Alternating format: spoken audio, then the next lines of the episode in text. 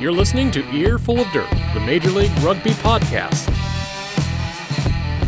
We're live each Monday night on YouTube, available for download every Wednesday morning through your favorite podcast provider, and always online at earful of dirt dot com.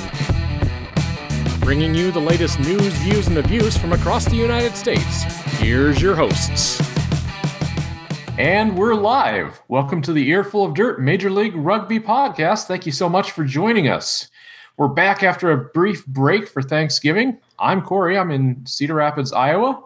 I'm joined by Aaron Castro in Arizona and Liam Madigan-Freed, recently relocated to Houston. How you doing, guys? How's your week? Or I guess how's your couple of weeks? Um, well, there's a lot of turkey, lots of adult beverages, lots of her family. And I'm fat. Yeah, uh, I'm progressively getting fatter because uh, Grant Cole's wife, Jen, is an amazing cook, and she's been actually, you know, feeding me. Uh, I had Thanksgiving with Grant and his family down here in Texas, which was a, you know, fun experience. Uh, Houston traffic is awful, but other than that, though, I'm loving it. Yeah, well, around here we kind of were hunkered down for two days watching the sky, expecting a huge blizzard to descend on us, and that never actually happened. We... Uh, We got no snow in the great winter storm of twenty eighteen, so I think Chicago got it pretty bad, but Cedar Rapids managed to miss it, not a flake. So, oh, uh, there's something, before we get started, there's something I wanted to uh, take care of real quick. I, oh, yeah. Just need to kind of throw this away.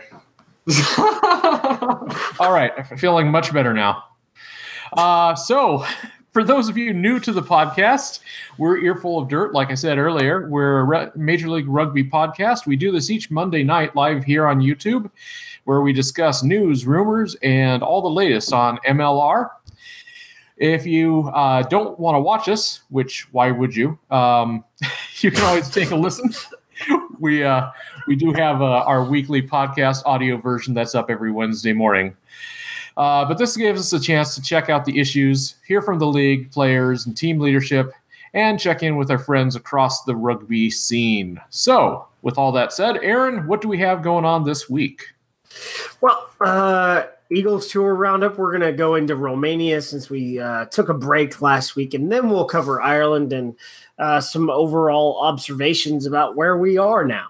Uh, Canada punches their ticket to the twenty nineteen Rugby World Cup, and that is extremely important, which I'll get into also as part of my commentary. Uh, M L R shows off their Season two kits, so we'll give you some hot or nots. Uh, and then um, Liam has a little preview uh, for the SaberCats versus the Austin Blacks. Mm-hmm. Some nice ex- exhibition action coming up there. Yeah, yeah. All right. Well, so, uh, you know, the last couple of weeks have been a lot of highs and lows for uh, U S A Rugby fans, I'll tell you. Uh, we started out, uh, well, we were, the third week of the test series was uh, took place in Bucharest, uh, Romania, versus uh, the Romanian national team, and we took care of business there. Uh, that was November seventeenth. We beat uh, Romania thirty-one to five. And that extended our winning streak, the U S A Eagles winning streak, to nine games at that point. So, uh, and then, of course, from there, we'll talk a little bit about uh, the Irish uh, match here coming up. But, Aaron, you had some thoughts on uh, the Romania game. Yeah, so, you know, when I was watching the match, I thought we played a very ugly match. But in years past, you know, normally when we play ugly, we usually lose ugly, and uh, that wasn't the case. Uh, attack-wise, for the most part, we ran our attack pretty well, uh, and it, it it was different because it was Ruben de Haas's second start, and you really see what he did there from the Samoa match, and he's looking a lot more confident, and I think he will end up earning a bunch of senior time in the second half of the season for the Cheetahs. Uh, but, you know, uh, their attack got suffocated, uh, and their defense uh, got demolished. When let's just look at the stats. Uh, Romania had no possession in the second half. Think about that.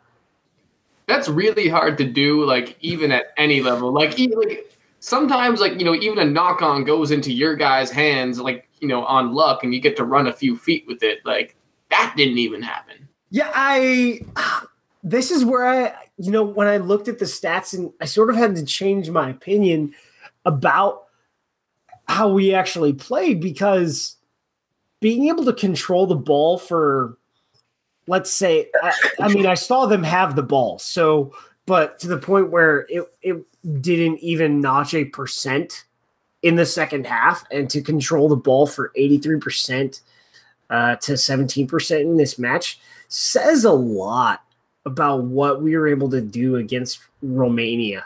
Uh, and, you know, it's, uh, what is it? Uh, I think Alan Yarde of Austin, in when he's talked about the way he wants to play, is uh, to never give up the ball.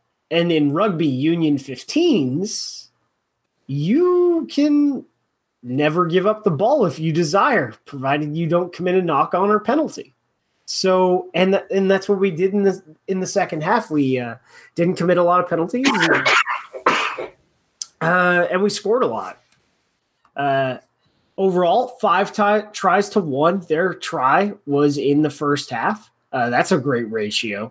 Uh, let's look at the tackles, and this one's going to be important because I'll also discuss this, uh, how we played against Ireland. So we had one hundred seventy-eight, t- or th- correction, uh, Romania had one hundred seventy-eight tackles. We had ninety-four. Think about that.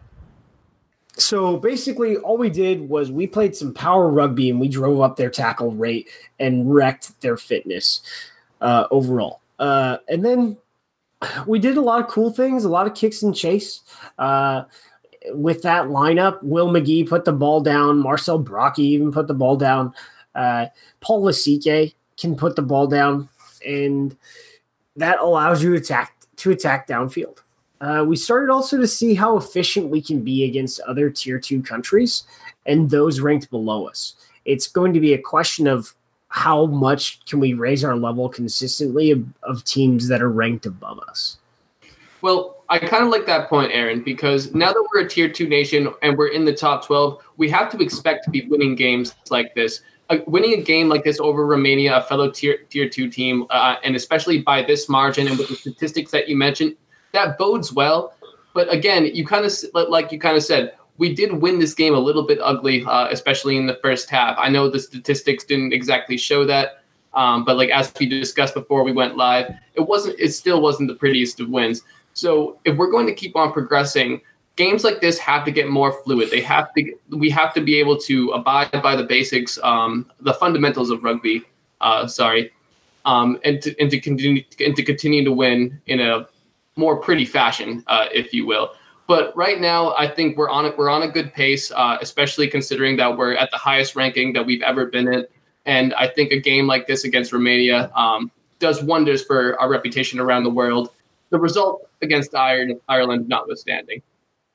Well, I guess since you mentioned it, we might as well uh, move along to the second half of this uh, two-weekend window here. Um, Nine and one, baby. Nine and one. Nine and one. Hell. Uh, anywhere else in the world, that would be that, that's a heck of a thing by itself. Okay, so you know what? I'm not hanging my head too low uh, that we got. Well, there was there was only one team that deserved Team of the Year that wasn't the Eagles, and we definitely got snubbed. Basically, if you look at nominations for Team of the Year, they if you're a Tier Two nation, it, it doesn't count apparently. Um, But uh, Ireland won Team of the Year, and, uh, you know, their results speak for themselves. Grand Slam, win over the All Blacks, undefeated at home in the uh, in the Autumn Internationals. So. And Johnny Sexton's uh, award for Man of the Year is just the cherry on top of that, isn't it? That is so. Yeah, I don't care so, what it says. Uh, last Saturday, we traveled to Dublin uh, to take on the Irish. Um We did lose that match. fifty-five to fourteen was the final. Um, I'll say I actually thought the first half went really well for the Eagles. I saw a lot to enjoy. Uh, it did hurt a lot when uh, Joe Taufete'e uh, went down, and I think that for me that was really the turning point. Um, and honestly, about the fifty-five minute mark is where I started kind of tuning out a little bit of the match and just being like, well, maybe I'm going to look at my phone now. uh, well, but I don't know. What did you guys think? Well, that, that injury to Joe was sort of the black cherry on top of this game. Um, but, you know, at, at, in the end, this game really came down to fitness. The first three quarters of the first half, we really displayed what we've been doing well. We played good de- defense between the twenty-twos. We were moving the ball, uh, you know, at an acceptable pace against such a really good team, and we were, we were able to put up points early. However, where fitness comes in is towards the end of the first half and the entire second half. We were making mistakes that we weren't supposed to be making as a professional national team. We were committing knock-ons. We were getting in our own way.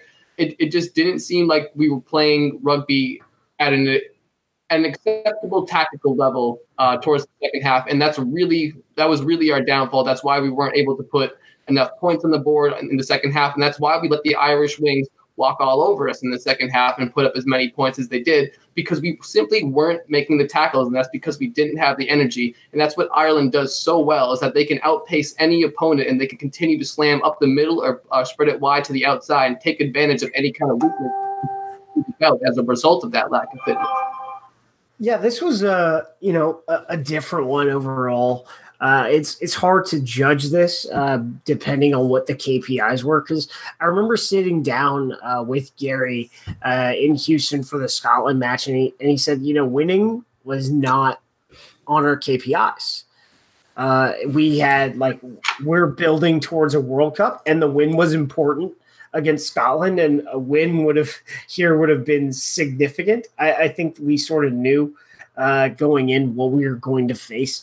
Uh, it, I, I think we would have been better off if Joe Schmidt wasn't nice to his players and played uh, the twenty-three that he fielded against the All Blacks, because they were they were they were battered and busted and tired, just like we were. You know, like we had a long tour, and what he basically put out was a fresh side. There was only four guys on the roster that played the All Blacks that was on this roster, and only one of them started. Uh, so, but it, it definitely shows the depth of Irish rugby that uh, Joe Schmidt can call up what is basically a different, uh, a, a different squad completely from the previous week, and then uh, run up fifty-four points uh, or fifty-five points rather. Um, for, for me, I think we talked about this before the show. I, I didn't think we played a good first three quarters of the first half. I think I thought we played a good back three quarters of the first half, because we, we were making tons of errors when it came to tackling, when it came to rucking, uh, when it came to ball handling in those first ten minutes. Uh, frenetic would sort of give you that kind of uh, description. But we were tied uh, in the in the middle of that first half, fourteen to fourteen, and you you sort of felt the momentum shift when we earned that penalty try. Uh, but, you know, it's something I, I've discussed with, with Gary a little bit here and there, and Greg and some of the players, it's sort of finding the energy to step up our game uh, when – we have the man advantage, because more often than not, as we saw it against uh, teams that play at such a high level like the Maori or uh, Ireland, they just play better with uh, even less players on the on the pitch, because they know that they have to tighten up their game. And, you know, when we closed it out and they scored ten more points going in into the half, we probably played – some in the middle twenty minutes, I think we played some of the best rugby that we have the ability to play right now. Um, and you you still felt that we acquitted ourselves well uh, during that period. Uh, but we we talk about fitness and what that means and the ability to, to go on. And I thought we made some substitution errors. Uh, we, we Samu Manoa has to play more than thirteen minutes. Like what he can do, that guy can go – Uh, eighty minutes at will here and there, right? Because we've seen it happen, and only using him for thirteen minutes. I'm, it, there has to be some fitness issues there. Uh, but in the second half, it, th- we made a lot of these errors in the first half, and I'll, that I'll go into when we look at these stats. So the possession percentage, we had thirty-six percent of possession to sixty-four percent of possession. Uh, meters made, we kind of got run over. Uh, one hundred eighty-nine meters made to six hundred fifty-five meters made. And I'll tell you, there wasn't – ours had a lot of garbage. Theirs didn't have a lot of garbage. They spent a lot of time in R twenty-two. Uh, and this is, you know, fatigue and how it gets set in. One of the things as part of their game plan, you know, we put out this big, fast, and, you know, for, for us, a very skillful lineup. And what did they do? Uh, they they had the same kind of lineup, and they dictated the tempo, uh, forcing us to tap make two hundred thirty-three tackles. We ended up missing thirty-three tackles. They they had thirty-three defenders beaten. Uh, they had seventeen to two clean line breaks. Uh, and you know how many tackles they made? Because they had so much possession, and uh, they were fresh in how skillful what they were doing.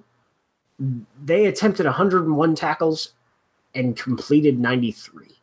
So ta- when you have to tackle that much, your your your fatigue and your fitness is just going to get it's going to get wrong. And you know, uh, Joe Taufete'e uh, posted about this on Twitter, I think early this morning for us, but regular time for him because he's back in Worcester.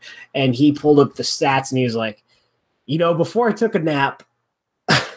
It's funny because he every before he got knocked the fuck out. Yeah. I think um, I well, for, for everyone that wants to know, uh, all uh, all of his tests, uh, which I, I tweeted out this morning and posted uh, on our Facebook yesterday, all of his tests came back negative. So there's nothing wrong. Um, he's got a concussion, and he'll be going through the concussion protocol back at Worcester. So, uh, you know, we may not see him uh, until the A R C. And the reason why I say that is they might have him play uh, a match or two to warm up uh, so that he's can be, and then he'll be released back to the Premiership, to be honest. We usually only get those guys for a few games. But yeah, uh, Joe Taufete'e was knocked out. Uh, he was making a tackle, and, uh, next thing you know, he's he's sprawled out there by himself, away from the ta- away from where the ruck went, and uh, the ref blows the whistle, and he's he's down there for a while. But you know, all is well. Um, moving on to passes, this is a very key statistic compared to Romania, and this shows what they what Ireland was doing and making us run around the pitch a lot. We had ninety-five passes; they had two hundred sixty-eight. Uh, Wow. They, for, you know, for being as forward dominant of a team as they are, they toss the rock around. Wow. Um, Rucks won. This is one of the things that we had a clear differential on against Romania, and uh, some clear domination. We only won sixty-nine rucks. Uh, and even a lot of those were questionable. Uh, they won one hundred forty-five. We turned the ball over. Uh, I saw what the turnover ratio was, and I was a bit surprised that it was so low because I felt that we lost a lot more rucks than this, and we gave up the ball a lot more. But, you know, when you get dominated at the rucks, sometimes they commit a penalty, and well, you keep the ball. And honestly, I think it was more so that a lot of those turnovers were in like the groaning kind of moments where it wasn't something that was consistent. Um, was that was a consistent problem? But I think it's more so it was happening in moments where you're like, just get out of the get out of your own fucking way, man. Just make the fucking catch. Oh, and we saw that, and this is where you know uh, commentary before the game, and sort of uh, as we saw how much box kicking we were doing against Samoa and Romania. Although we executed very well in our box kicking there. Uh, Sean and even Ruben de Haas did not execute our box kicks that well. Uh, we weren't able to provide a stable platform at the ruck for them to get those off, and you just had an Ireland forward just leaking through the block, which, you know, created those turnovers. Um, when you look at the, our set piece, uh, we were actually very good on our lineouts. We were five for five, and this sort of talks into, like, we only had five lineouts. We need more of those because and we had we had two legitimate steals that I at least counted uh, yeah, within yeah. the so, entire game. That creates uh, possession, and that's the kind of thing that we need so, to put up points against. So we were five for five for lineouts, and I think we had three.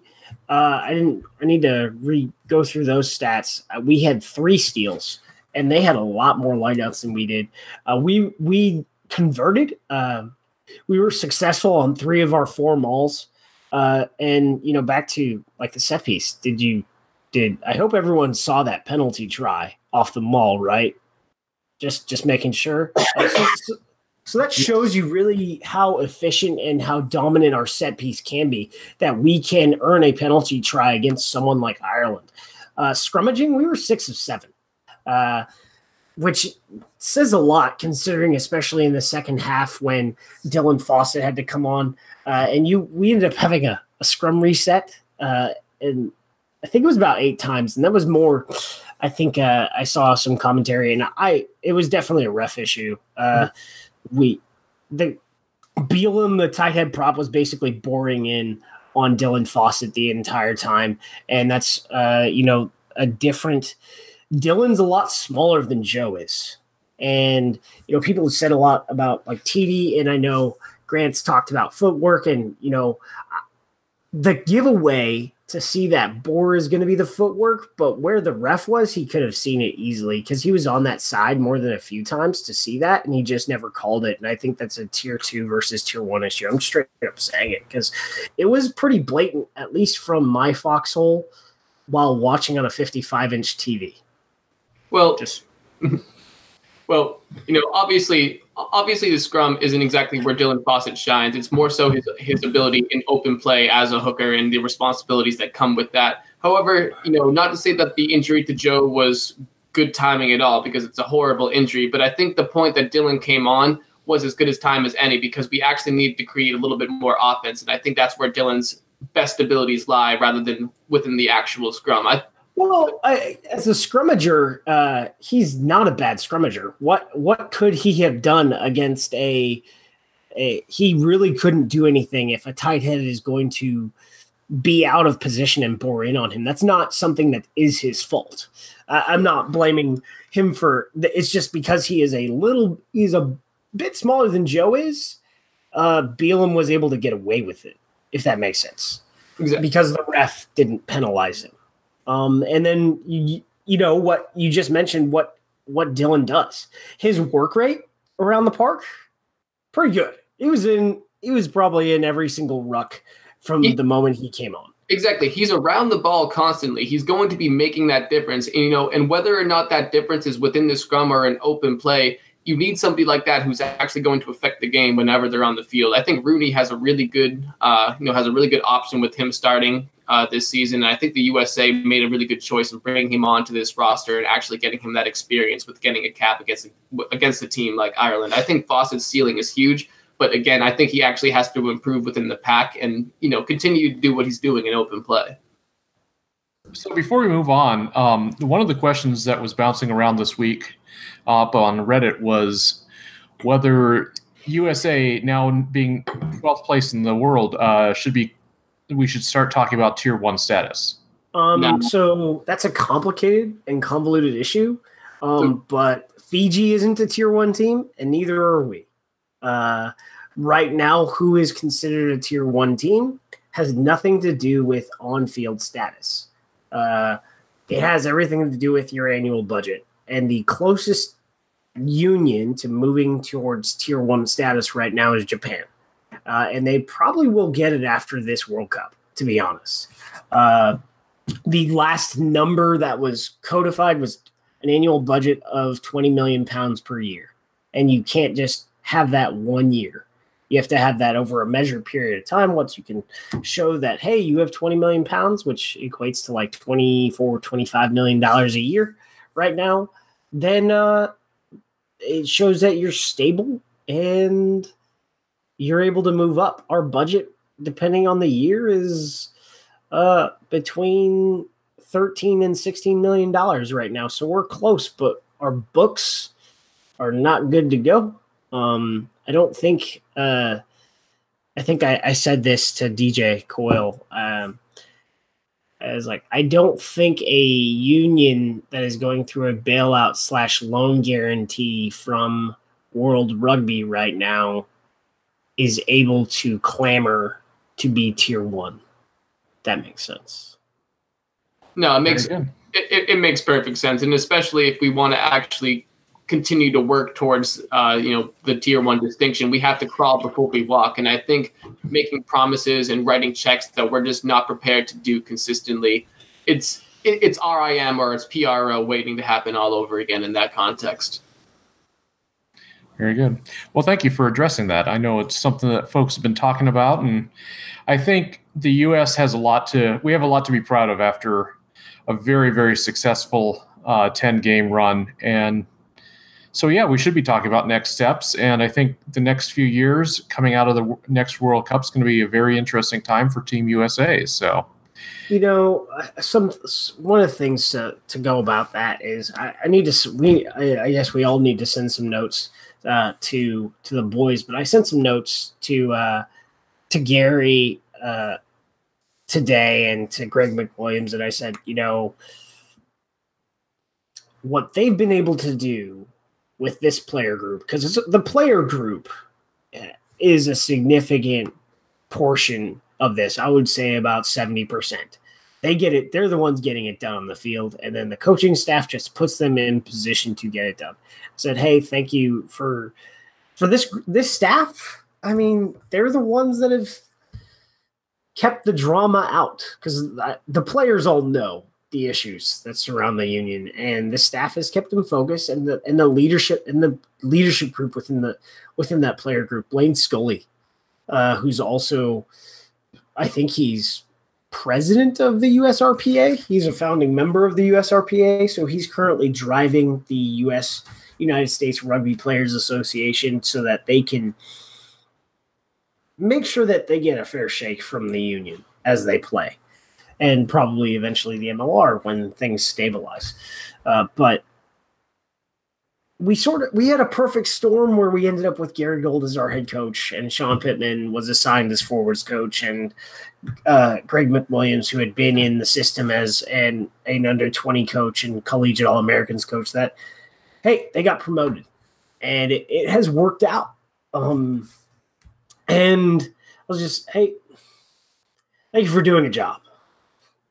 And, uh, and so these guys deserve our support. Uh, The, the the boys, like the Eagles themselves, I you know I know too many of them now. I, it's like uh, from you know Sean Davies, Will McGee, Blaine, Joe, Dylan, uh, T D, Hanko, Tony Lamborn, Cam Dolan. Like yeah.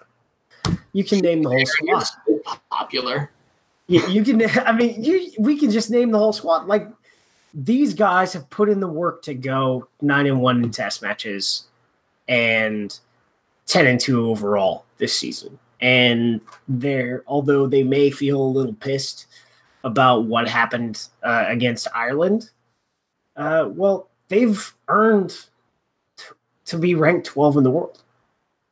Like they, like they have had a great year, but that is a foundation to build upon in twenty nineteen, not resting on laurels. Speaking of building, this might be the perfect opportunity to talk a little bit about uh, a team that is having some success, um, additional success. Uh, that's a terrible transition. Okay, moving on. Canada. Hey, congratulations, Canada. guys. Uh, Canada won three matches in a row. They cleared out their repertoire and are heading to the World Cup. So congratulations. Great for you guys. I am just so, so pleased to see that. Basically, uh, what happened is they had three matches in a row, all played in France. Um, to win those three matches, they went sixty-five to nineteen over Kenya, twenty-nine to ten over Germany. That was the closest out of the three. And then uh, forty-three to six over Hong Kong. That puts them into Pool B for the World Cup uh, next year, where they're going to face Italy, Namibia, uh, Nam- Namibia. Namibia. I'm sorry, Namibia, Namibia, yeah, uh, Namibia. New Zealand and South Africa. Namibia. I don't think that's a so place. Are those teams good? Is, is are New Zealand and South Africa are the, are they competitive? I think New Zealand's uh, really an up and coming act. Um, I've been hearing some a little bit of buzz about them lately. Yeah, but no. On, on the real though, I'm really, I'm really excited at the fact that Canada is going into a pool with New, with with South Africa and New Zealand, because those two teams are going to get tons of exposure, especially when it comes to the television audience, and that's going to bring more attention to the North American rugby market. and which means the more exposure, the more rugby players, uh, you know, especially the lower tier rugby play, uh, players in those countries are going to hear about our league. They're because uh, obviously the commentators are going to be talking about it. It's exposure for the M L R, and more people are, are going to want to come over here and just add to our pool. So it's great that a North American team is going up against, you know, two World Cup. I don't want to call South Africa a favorite, but two World Cup legitimate contenders. You, you know, uh, congratulations to Canada. Uh, I remember I was I was talking to Mark Whitaker last uh, two weeks ago, and he was like, um, "Are you sure you you want Canada to to win and get out of the repêchage? You you seem to be about Germany." And I was like, "Well, I think Germany's going to beat you," which I was completely wrong um, in that uh, call, but it it for a moment it, it looked like it, and but like. In the Germany match in, against Hong Kong, uh, the fitness and the experience and the talent of Canada took over, especially in the second half of both matches, even though the uh, I put way too much confidence in the German set piece to uh, get things done in that match against Canada. Uh, but it it is better for us um, for them to be there. Uh, one of the things that we talk about in this is a rising tide raises all boats. So Canada being in the World Cup will make the U S better because that will focus so much more media exposure internationally on North America. Because as Liam, you just talked about the pool they're in, the pool are, we're in will get a ton of media exposure as well, with which we have Argentina, Tonga, but here's some huge markets. I think um, I think England and France are in our pool. Yeah, so two yeah. huge. So so the amount of like free exposure that Major League Rugby will get from World Rugby films, it's sort of like N F L films, but it's for rugby. Uh, is is going to be huge, and it will help the league grow in notoriety, and maybe. Uh, We won't have commentators calling it a, a, a not a proper league. I think is what uh, not not not a proper side. You can't play Wales without a proper side. Yeah, you know something something like that. In Wales, you know that's that's what um, I think. So, you know, you'd think that coaches who have a game the next day wouldn't be in the booth, but that's just me. Um, for Canada, uh, you know. That that experience just took over. Uh, the backline just did what it does, and D T H, he just does what he does, man. Sometimes when you think he's he's just not going to do something, he just does it. So and let, uh, let's not let's not forget about that really underrated uh, front row of Canada, where you got Hubert Bynens, Ray Barkwell, and Tierney. You know, uh, Bynens and Barkwell, they're kind of on the back nine of their career. This this is probably legitimately going to be their last uh, Rugby World Cup. But still, you have two guys coming in with tons of experience for the younger guys. And you know, when, when we talk about wanting to get exposure for North America, those are two, you know, semi-marketable names uh, for the North American continent who are going to be going over there for one last go about for the so World if Cup. I'm gonna, if I'm gonna, if I'm gonna stick a nail in in the hand of Kingsley Jones for this one, is you either need to develop another hooker or you need to play Eric Howard. Because uh, it looks like Benoit Piffero is gone. Like he ain't, from what I what you can what we can see so far, he ain't coming back because he's just. I guess he's just not healthy, from what I can tell. Maybe I'm wrong, but he hasn't been back in the side, and you've continuously selected Eric Howard into camp, but you aren't using him. And he is younger, he's fitter. Maybe his lineout throw sucks a little bit, but you work on that in practice. But you're going to need another hooker. Just another one, and he happens to be the one on your on your sheet. Use him because Ray's almost thirty-nine, uh, so he can he can probably put in you know a seventy-five minute shift against uh, Kenya, but is he going to be able to put a seventy-five minute shift against New Zealand and South Africa? Probably not. Well, kind of like I said, I think, you know, Ray is one of those locker room presences uh, in terms of, or veteran presences that you want on the team more so, especially going to, into something like the World Cup with somebody as young as Eric Howard. Uh, yeah, but again, he's thirty-nine. He's probably not going to be an eighty-minute man for very much longer. So, you know, it's it's probably better that Canada develop a system, develop another hooker to make sure that they can get through eighty minutes with a legitimate and, you know, and competent front row, especially with somebody like Biden's and Tier, uh, Tierney on either side. Uh, well, and Biden's is thirty-seven, so they need to they need to develop another loose head too. Yeah, but I'm like, you know, that hair though, it's it's a presence. the beard and the, the beard the and the hair just hair are the most marketable things on that team. You know, I, I know. sorry, Ray. Sorry, Ray. hey, I'm, I mean, I'm going bald too, so uh, I wish I had his hair. But uh, I guess we're on, on to the next one. On to the next one.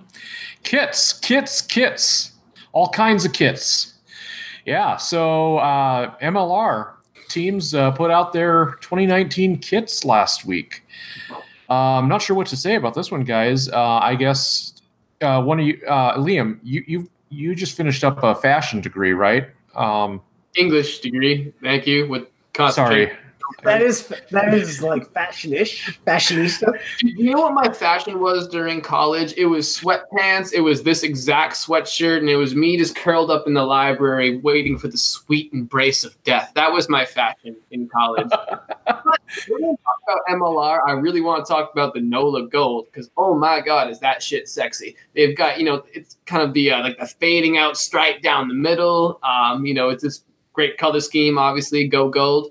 Uh, but one thing I want to ask, though, is what happened to this, the San Diego uniforms with the cool-ass decal from last year? Uh, I think they dropped that into favor something a little bit more traditional. So there's more than a few teams that uh, that took some L's from me. Uh, the Legion away kit last year was awesome. The Legion, I know some people don't like the Legion home kit, but I didn't like that Legion home kit last year because it made me think of Saracens, and they're not Saracens. Uh, they're somebody else. But the Legion home kit this year is just kind of blasé. Uh, so Utah, both of them step back because uh, the if you saw the gray and you saw the the black, it was a sublimated face of the warrior em- of the warrior shield, which was pretty awesome, I have to say. Uh, so I th- I think those are love the face last season. The wins for me were uh, the Raptors home, the Seattle away. Uh, Austin's both both kits for Austin are a significant upgrade. Uh, I saw Houston's back in July, and I liked those Houston uh, as well. They're classy. So um, uh, there you go. Yeah, well, I, and I also think a fair point to make is nothing could be uglier than those yellow striped Glendale uniforms from last year. I don't know what, you know, C-minus designer thought that was going to be a good good idea, but glad that they're going to move in a different direction. Now, one of the problems uh, I know we ran into last year, or at least I noticed on a few matches, were when home and away kits uh, for opposing teams would look basically identical. And I noticed that there's going to be a few of those matchups this year, especially in the white whites and uh, reds categories. Uh, do you think there's going to be uh, anything done to address those issues uh, this time around? I mean, th- it's pretty simple. If your team manage, if your kit manager, which is probably your team manager here, because, you know, staffs are pretty small. Um, but if your kit manager can't go, you know, they, they're wearing red at home. We should probably bring the black jerseys this week instead of oh, you, conflict. Utah away jersey and you and San Diego home jersey. Oh, there we go. I already, I already, I already fixed it for you. Utah, you're taking your home kit to San Diego. There you, you go. Done. It's already done. It's already done. That's simple. You'd think it'd be that simple, but at the same time, I've seen N F L games where that's like still a problem. So I don't know. I think I feel like people are going to wear what they're going to wear. Yeah, and then I guess you've got the the away whites for. Well, I mean, if if you're gonna if you're gonna go from San Diego to New Orleans, they said they're wearing white at home, so uh, you just bring the Reds. Uh, another another another simple one. Done. Done. Which, which is dumb, though. Or um, since the plane flight is usually on Thursday night, you uh, just get on the phone because both kits should be clean. And you just grab the bag that has the one color. You just get on the phone. You say, hey, uh, what kit are you guys wearing this weekend? Oh, blue. Got it. Click. No. All right. We will wear the opposite of blue. But no, it's never that fucking simple. Welcome to M L R. Yeah. So there we go. Um. Yeah. So uh, I, it should be easy to figure out, but that's just me. My, my one observation on kits was uh, that Toronto has a almost completely white kit. Uh, I can't remember if it's home or away. And I'm thinking that might be kind of a bid on their part to uh, disappear into the frozen white tundra of the north, uh, just just as an advantage for their team. You know, to become one with the snow. Still, I think it's still going to be wintry when they play Glendale. So uh, in in in Glendale, so they're just going to wear white and uh, yeah. Hopefully fade away. I, I still maintain my opinion, though, that the new Toronto logo, uh, having switched from the Ontario Arrows to Toronto, it looks like the logo of a summer camp. There's just something about it that's just not professional, and I don't maybe, like that. I want to be on the record saying that. Maybe they have a lot of summer camps in Toronto. Maybe they're, maybe they're, you know, trying to hit up that market for people to buy tickets. Well, the Ontario symbol made them look like they were a member of Starfleet, so I'm not sure that's better. I'd rather I'd rather be a part of Starfleet than, you know, in the next shitty sequel to, you know, White Hot American Summer. You know, I'm just saying. Oh, hey guys, were there any transactions this week? Oh, you know, there might have been a few there, guy. But uh, so right here on my list, uh, I got I got Alex McDonald coming in for a lock uh, to Rooney to uh, uh, to add a little bit of power to that scrum that they got going there. Uh, same thing in Houston where they got Luke Beauchamp uh, coming in at flanker. Uh, you know, gotta love those flankers. Uh, he's a, he's a guy with like, a lot of attack uh, with a lot of tackling ability uh, who could perhaps fix uh, some of those defensive problems that Houston saw uh, last year. And then finally, I got Sean Riley uh, who's going down to NOLA to uh, help a little bit out on that attack on the wing. And uh, we're going to see how Coach Osborne handles him and can get him opportunities with the ball. Aaron, who the hell do you have? All right. Uh, so this is, you know, one of the things I've been talking about, and the SaberCats are, are starting to do that, is building out a full coaching staff. Uh, they now have four coaches for the senior side. Uh, the newest addition is Neil Kelly, SaberCats defense coach. If uh, anyone has taken the time, like I have, to look at his background, um, you know, he's coached all over the place in rugby league. Uh, he was the head coach of the Welsh Rugby League team a long, long time ago. So that's uh, pretty intense. So he has international experience as a head coach. Uh, they played five games and won one and lost four. And it's probably almost impossible to really draw that well during that period of time because, well, Wales isn't really a big rugby league territory, so really nothing to take from there. But extremely successful as a head coach and assistant as a, in, in professional league uh, from the Dewsbury Rams, Widnes Vikings, Leeds Centurions, and most recently Dewsbury Rams again. Uh, in Union, though, which is the important part, he has been a defense coach. Uh, at Ulster Rugby from for four years, oh four to oh eight, uh, at Doncaster in twenty ten. And then uh, where he's been most recently is Namibia in twenty eleven. And after that, he was most recently the defense coach for Romania uh, on the last staff. Looks like they could have used him uh, a few weeks ago there in Romania, huh? Yeah, you know, things... Things sort of happen. So, um, rugby league guy, rugby league guys are known for, you know, being defense coaches in Union. Uh, um, and you're bringing in a high-level defense coach, which is going to be important as uh, things go forward. Uh, I am a big proponent of, you know, bigger coaching staffs because I think I talked about it the other day.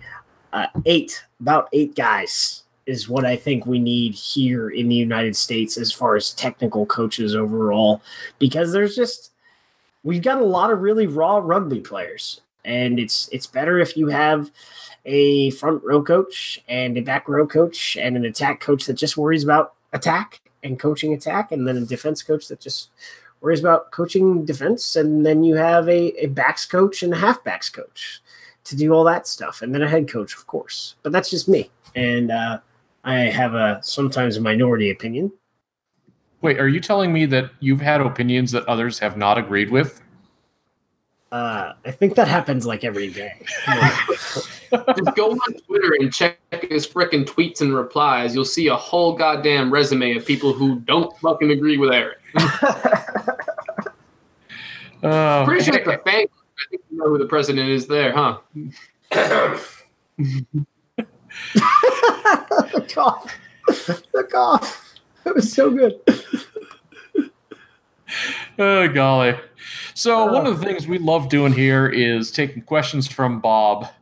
These are questions we collect from our Reddit page. Uh, you can find that over at reddit.com slash r slash mlrugby. Uh, come join, join the thousands of other M L R fans and talking about the game. So, and you will get to see some of my spicy memes. And check out Liam's spicy memes that are always just oh so fun. Mm-hmm. So uh, first, starting us off this week, we've got Charlie Mallon. Mallon? Mallon? Mallon. Anyway, Charlie wants to know, uh, what would it take to start an M L R franchise? Um, so I, I sort of did a lot of beer math. It wasn't really beer math. It's sort of taking some of the franchises and looking at what they got. So uh, I, you know, let's say Houston or San Diego, for an example. Let's say uh, you need ten million dollars uh, liquid to run a franchise for at least three years. And then uh, if you're doing this correct, you've got uh, another twenty to thirty million dollars in assets to back up that investment. Just, just for that. That doesn't mean – I'm not talking about whatever else you have or whatever else the ownership group is, but that's the kind of commitment that will show – will make – your team successful based on all of the conversations that I've had across the league. What is the buy-in for twenty twenty? Mm. I, I don't know. Mil, mil and a half, maybe three. Who I I've heard a lot of numbers. I heard a lot of numbers for twenty nineteen. And uh, you know, the uh, it's pretty secret. Yeah. And I, I I think a pretty important thing is to say too is that you have to be within a market that the league is going to find uh, interesting, or you know, can foresee like uh, there being some profit to be made. I think I think if you're not in a target market, you need to have a lot of money.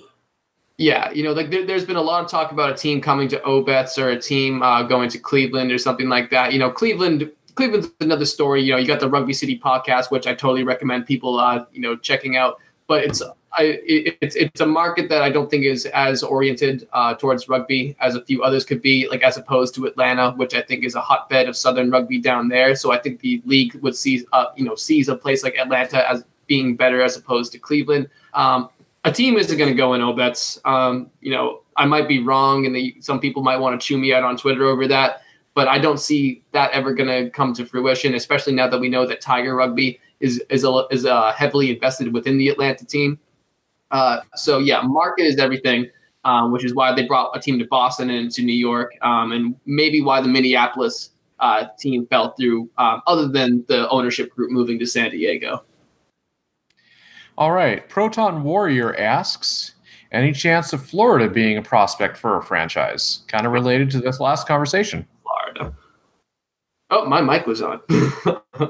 um. You know, Proton Warrior, Florida. Uh, yeah. Uh, apparently the French like it. I don't know. Um, I've I've heard some rumors, and they've all been about French people working in Florida, uh, trying to see what they could do. One of them was fake, and one of them is not fake. If you see them out there, uh, the one that is connected to some guy who used to play for Bordeaux is fake. Uh, that I can tell you. Um, but who wouldn't want to play in Miami? Well, I mean, one, uh, Miami's not going to be there in twenty years. Global warming's going to see to that. Um, two, I don't know. I just, I, I personally haven't heard about a ton of rugby, um, especially at the D one men elites level, uh, being prominent down in Miami. You know, I don't, when was the last time that you saw a club uh, make it to the to the D one playoffs uh, coming out of Florida? Well, there is no D one rugby in Florida. Yeah, so essentially why, what what pool are you going to be taking from in Florida that's not player that, that's not prominent players from other parts of the country? You know, like like at least like with Boston, you have Mystic River and the Wolfhounds. Uh, that's a local talent pool to pull from. Like, are you going to be able to field a competitive side within an exhibition season coming out of Miami or a Tallahassee or, God forbid, frickin' Jacksonville? Uh, yeah, oh. it's it's got to be Miami. It's, that's I mean, otherwise, if it, uh, yeah, I'm. If it's Miami, we're we're taking the pot on the road. It's oh, not. Yeah. Oh, oh yeah. If it's not, then I, I don't know. Uh, maybe. Do we even need a team in Miami? Can we not just do an episode like from the beach? Uh, yeah, I you know I I don't need a lot of reasons to not go to Miami. You know, um, yeah. Is there good Wi-Fi on the beach? It depends on where you're at, but yeah, you know. I mean, Santa Monica had Wi-Fi on the beach. I know that. That was pretty cool. Uh, in Boston, the Boston Commons have uh, Wi-Fi, like, you know, just freaking emanating from the trees or, like, you know, I don't know where the hell it's coming from, but you can get it. All right, moving along. V Wolf, not the Wolf, V Wolf wants to know, is Rugby United New York the worst professional sports team name in North America? Uh, no, the Columbus Crew, Sporting Kansas City, uh, fuck, like... Okay. Uh, Real Salt Lake. Uh, yeah, well, that's dumb. So, Re- so Real is something to signify, you know, royal. And uh, the El Camino Real was the Royal Road in, in California. And that's what you, like, sort of gave that designation. Uh, although, like, Utah was part of a Spanish colony, there wasn't much there that got a a Real designation by the Spanish crown. So, yeah. I uh, I, I would put my, uh, my worst on uh, Utah Jazz. There is actually... That actually makes more sense than Real Salt Lake. There is a very big jazz scene, surprisingly. You, you, you realize that that's not why they're called the Utah Jazz, though. That they yeah, used to be because the, they used to be the New Orleans Jazz, except that it sort of fit the scene. So, I just don't think of, you know, Salt Lake City as being a, a jazz hub of America. Well, yeah, uh, yeah, you know, most people don't. Uh, because like skiing and stuff, right? yeah. Uh, well, no, I just like to say that I'm glad that the Free Jacks are avoiding uh, a lot of mention in this conversation because I think I think people are starting to catch on to that name. I think people are liking it, whether they like to admit it or not. I think we've accepted it. I don't know if we like it. Jackson, baby. Jackson. Oh gosh. Okay. Uh, three, Fridge three oh seven. Are we expecting any rules changes next season? Any rules the hosts would like to see changed? Uh, who wants a power try? Okay, no one? I, I, I, I, um, I want to see overtime. I hate ties.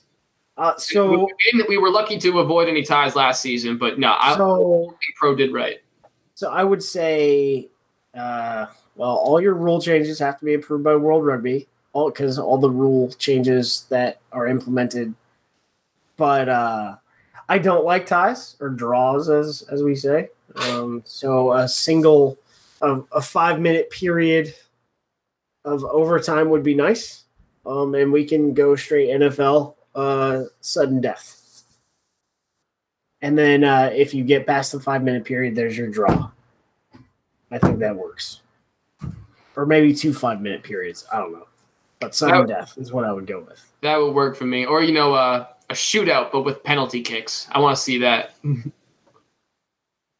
Well, I think uh, that's you get a penalty. I think maybe I'll get fact checked by uh, a coach who's watching, but I think penalty kicks uh, goes into uh, goes into tournament stuff uh, in the World Cup. Uh, at a certain juncture, there are penalty kicks to. I think I have to look it up. I might be talking out of my butt, but you know, find out. Yeah. All right. Well, um, on our way out, Liam, I know you wanted to take a minute and talk about an uh, upcoming exhibition match with the SaberCats taking on uh, the Austin Blacks, is it? Yep, the Austin Blacks. So this is one of the uh, first uh, exhibition games coming into the M L R season. Now, talking to SaberCat coaches, they were a little bit, uh, or at least one was a little bit hesitant to call this a, uh, you know, a, a SaberCat match. However, what's really cool about this match is that it's a great combination of players who you know are going to be, uh, you know, staple starters such as uh, Zach Pangilinan and Con- Connor Murphy. But we're also going to get to see a plethora of uh, Houston, uh, of West Houston Lions players uh, make it onto the field so that uh, Coach Fitzpatrick can see what he has in terms of the newer generation. Uh, two of those names um, that people should definitely uh, be looking out for in the future, Irving Carcamo and uh, Darrell Williams, two two guys that can really attack the uh, that can really attack the defense. Uh, Darrell Williams in particular, he had a great game uh, last week in which he had an interception and a try uh, at the very same time. Uh, these so this game is really all about the future of the SaberCats, and it's not just a uh, a knockoff game for the rust on players like Murphy and Pangilinan. Uh, this is really going to be about what do the SaberCats have moving forward? And I think a team like the Blacks, who are one of the most dominant teams in the Red River Conference, is the, is definitely the, the kind of setting in which to do this. It's only a two-hour drive from Houston, um, and it's going to be some really competitive rugby. Excellent, excellent. Well, we'll look forward to that one. Do you know if there's any broadcast uh, coming up on that one? No, um, I, I, I will try to live tweet it, but unfortunately, uh, I might be, well, not unfortunately, I like doing it, but uh, I think I'm going to be filming the game uh, for coaches' footage. But uh, if not, I'll, I will try to be uh, uh, sending out some live tweets for people to follow. You can catch me on Twitter at Poacher Tundra. Excellent. You can definitely tweet per quarter. Oh, yeah, totally. Yeah. Um, well, uh, you guys will be left to run the ship next week. Uh But uh, before I get into that, uh, a quote from the great Paul Emmerich about Neil Kelly. It's great to have a defensive specialist in the building. Yeah, I walked into his bedroom and was just like, yo, or then I was like, I was like sitting on the couch near him. And I was like, yo, Paul, do you have anything to say about Neil Kelly? And he was like, eh, great to have a defensive guy in the building. It's great. Everyone else is the same house with the coach. Everyone else does offense. uh, but uh, as I said, um, I am going hunting next week. Uh, you know, not every day you can get a bull tag for elk, so I'm gonna go that get that. And if things work out, I'll be bringing back about two hundred pounds worth of game meat uh, in a couple weeks uh, because I. I'm not going to be near my house, so I can't do it in the backyard. So I'll drop it off at a butcher up there in the mountains and come back. And, you know, if anyone wants to have some elk steaks, you can uh, give me a holler and come down to Arizona and we'll, we'll grill out and be merry. Well, I at least uh, I cut the distance between you and myself in half uh, with the most recent move. So that's uh, looking like a possibility there. Excellent. Well, thank you guys so much. Um, I guess that wraps it up for us. I appreciate everyone who's been listening for tuning in this week. Uh, once again, we are Earful of Dirt. We do this every Monday night uh, here on YouTube, and we have our podcast, the audio version, up every Wednesday morning. If you like what we do, please subscribe to us on our YouTube channel as well as our uh, iTunes feed. That helps folks discover what we're doing, other folks. Uh, and be sure to share your own news, views, and abuse with us on Facebook, Twitter, and Instagram. All right. Until next time, for Liam, Aaron, and me, uh, thank you guys so much for listening. Aaron, be safe. Don't uh, shoot yourself in the foot or anything. And uh, we'll catch, uh, well, Liam, I'll catch you next week. Hell yeah. I'll see you then. Take care, guys. Peace. Thank you for listening to Earful of Dirt, the Major League Rugby podcast. We're live each Monday night on YouTube, available for download every Wednesday morning through your favorite podcast provider, and always online at earful of dirt dot com. Subscribe to our channel on YouTube and like us on Facebook, Twitter, and Instagram. You can share your thoughts with us via our voicemail by calling seven two zero, six hundred, two six seven nine. We're live again next Monday at ten p.m. Eastern, seven p.m. Pacific. We'll see you then.